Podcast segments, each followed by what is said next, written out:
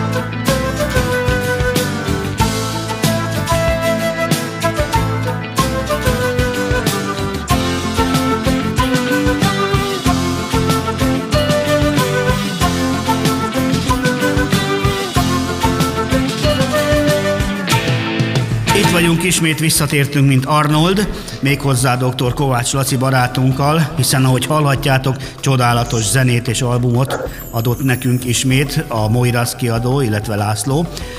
Solarisozunk, úgyhogy azt én tudom, hogy már összebarátkoztam a zenekarral és a Robival, ugye? Jól mondom.